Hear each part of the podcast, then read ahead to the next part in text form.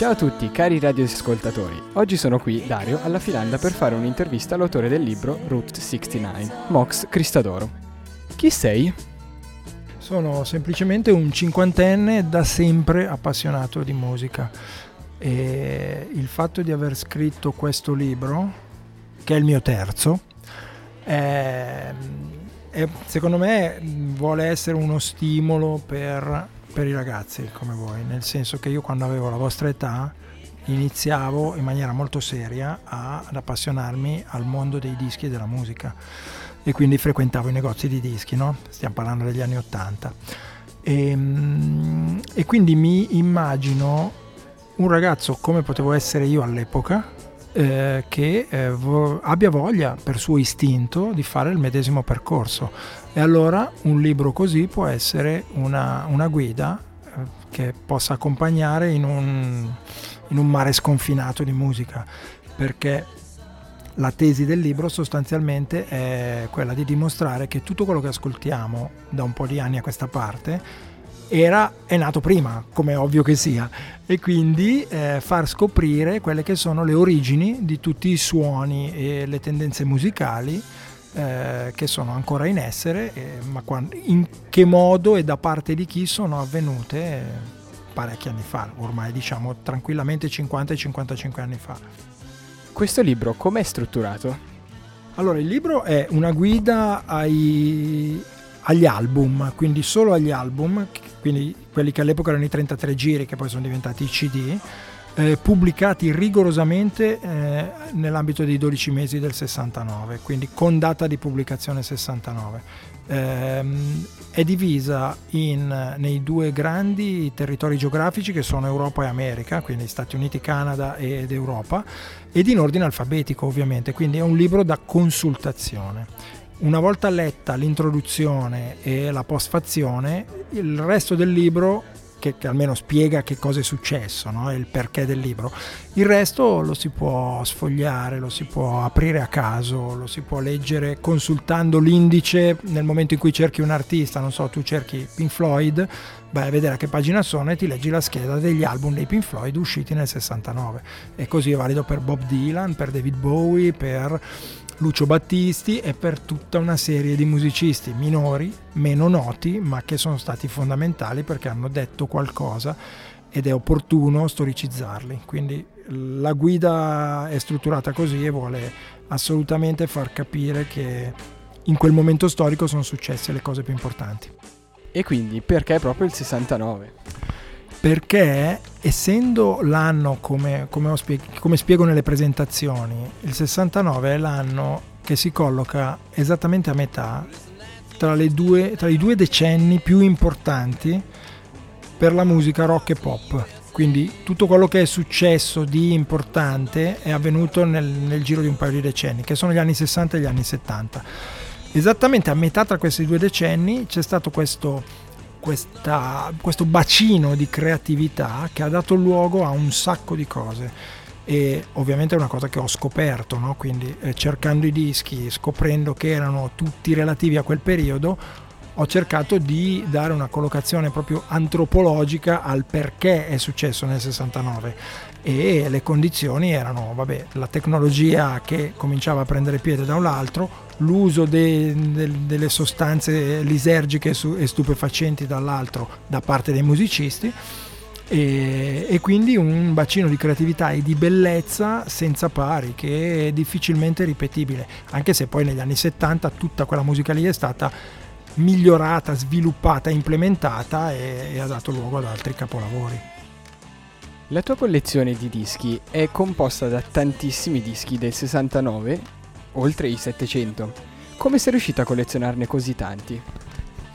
E sai, nella vita ognuno i denari e comunque il tempo, le risorse li impiega come vuole. C'è chi eh, spende patrimoni e, e ore in... Eh, nello sport piuttosto che ovviamente perché anche le attrezzature sportive hanno un costo, io questa cosa l'ho dedicata alla musica che è sicuramente meglio che spenderli in droghe o in, o in video, videogames o in macchinette mangiasoldi quindi è sicuramente una cosa che mi ha arricchito dal punto di vista umano, dal punto di vista culturale, artistico.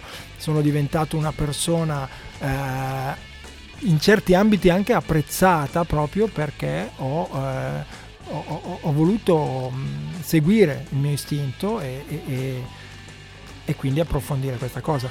I, I, dischi li colleziono fin da quando appunto sono molto giovane, ho iniziato proprio a fine anni 70, ero praticamente un bambino, mi hanno subito attratto e appassionato proprio perché disco, nel disco convergono tre culture differenti, la musica, la letteratura per quanto riguarda i testi e la, la, la grafica, quindi i quadri, eh, le immagini che sono meravigliose. E quindi appassionandomi ai dischi ho cercato di collezionarli il più possibile per darti dei numeri, se ho circa 700 dischi del 69 sono un decimo della collezione reale, quindi circa un decimo e poi adesso non, non li sto a contare. Tutti i 33 giri?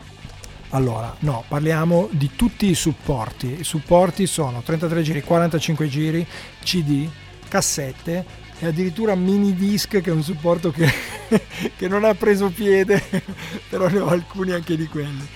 Fondamentalmente quelli, non sono uno che per quanto fruisca di musica anche in rete, perché ovviamente non puoi prescindere da, da YouTube, non puoi prescindere da Spotify, tutte queste cose qua, però sono uno che ancora i dischi se li va a comprare ancora adesso e preferisce ascoltarli prevalentemente da vinile ma anche da CD, quindi non è una preclusione, non, non è un problema.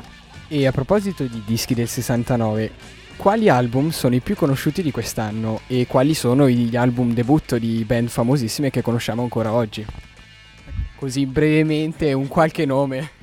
Per questo ovviamente devo invitare alla lettura della guida. Nella guida ci sono circa 330 dischi presi in considerazione, che quindi meno della metà di quelli che ho, che sono già un, una piccola percentuale rispetto a quelli che esistono, perché ne ho censiti migliaia, poi ne ho acquistati in vario formato 700 abbiamo degli esordi eccellenti e dei dischi importanti. Dischi importanti, uno su tutti, In the Court of Crimson King dei King Crimson, però anche i Led Zeppelin con i primi due album, anche i Beatles con Abbey Road, i Rolling Stones con Let It Bleed, Bob Dylan con Nashville Skyline, ehm, i, i Grand Funk Railroad per andare in ambiti eh, hard rock, così come gli Stooges e gli MC5 per capire i primordi del punk che ha avuto un grande sviluppo nel 77 ma è nato con questi gruppi nel 69 e come esordi pazzeschi abbiamo Santana, eh, Chicago, Genesis, Yes,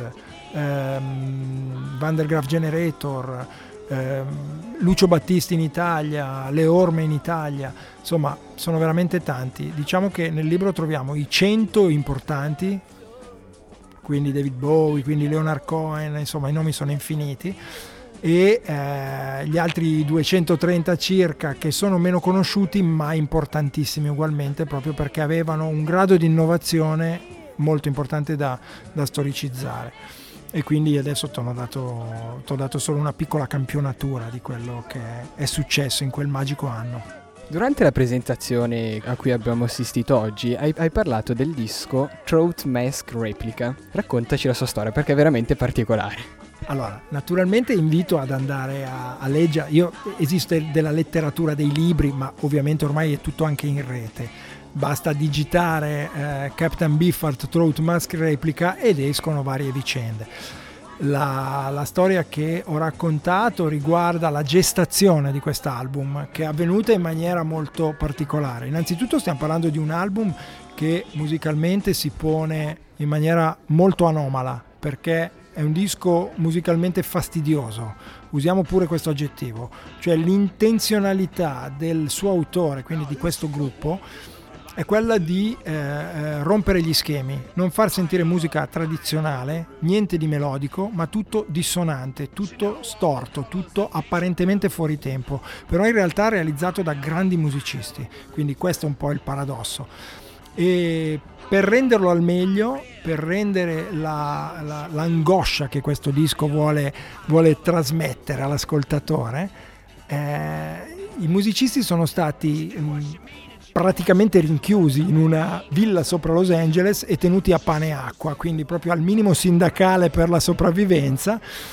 in modo, che, in modo tale che soffrissero e quando eseguivano le parti, insomma, uscisse il loro stato disagiato eh, che si percepisce all'ascolto di questo disco. È un disco doppio, quindi abbastanza lungo, mh, mm, per il quale si sortisce un effetto molto strano, molto particolare che invito tutti a provare. Quando lo metti su all'inizio hai subito voglia di toglierlo perché è, è, è fastidioso e quindi dici no, cos'è sta roba? In realtà se hai la pazienza di rimanere all'ascolto, poco alla volta la logica musicale comincia a diventare quella, è come se il tuo cervello si adattasse e quindi quando arrivi verso la fine del disco ci stai dentro e capisci che ok, questa è musica che mi piace. E que- per questo è stato considerato un capolavoro, una rivoluzione vera e propria sul piano musicale, un'innovazione, qualcosa che nessuno aveva ancora cercato di dire, per quanto esistessero già gli sperimentatori anche nei secoli addietro. Però in ambiti rock è un disco prodotto da solo lui poteva farlo da Frank Zappa, non a caso perché era un folle. Invece in Svizzera qual era la situazione? In Svizzera la situazione era, non voglio dire drammatica perché non è così, però era minore. Era assolutamente minore perché eh, io, i dischi che sono riuscito a reperire di quell'anno, eh, parliamo di quell'anno, quindi del 1969 a fine anni 60, sono pochissimi. Eh, c'è una compilation che racchiude un po' di artisti pop, di artisti ballabili, così, quindi nulla di particolarmente interessante.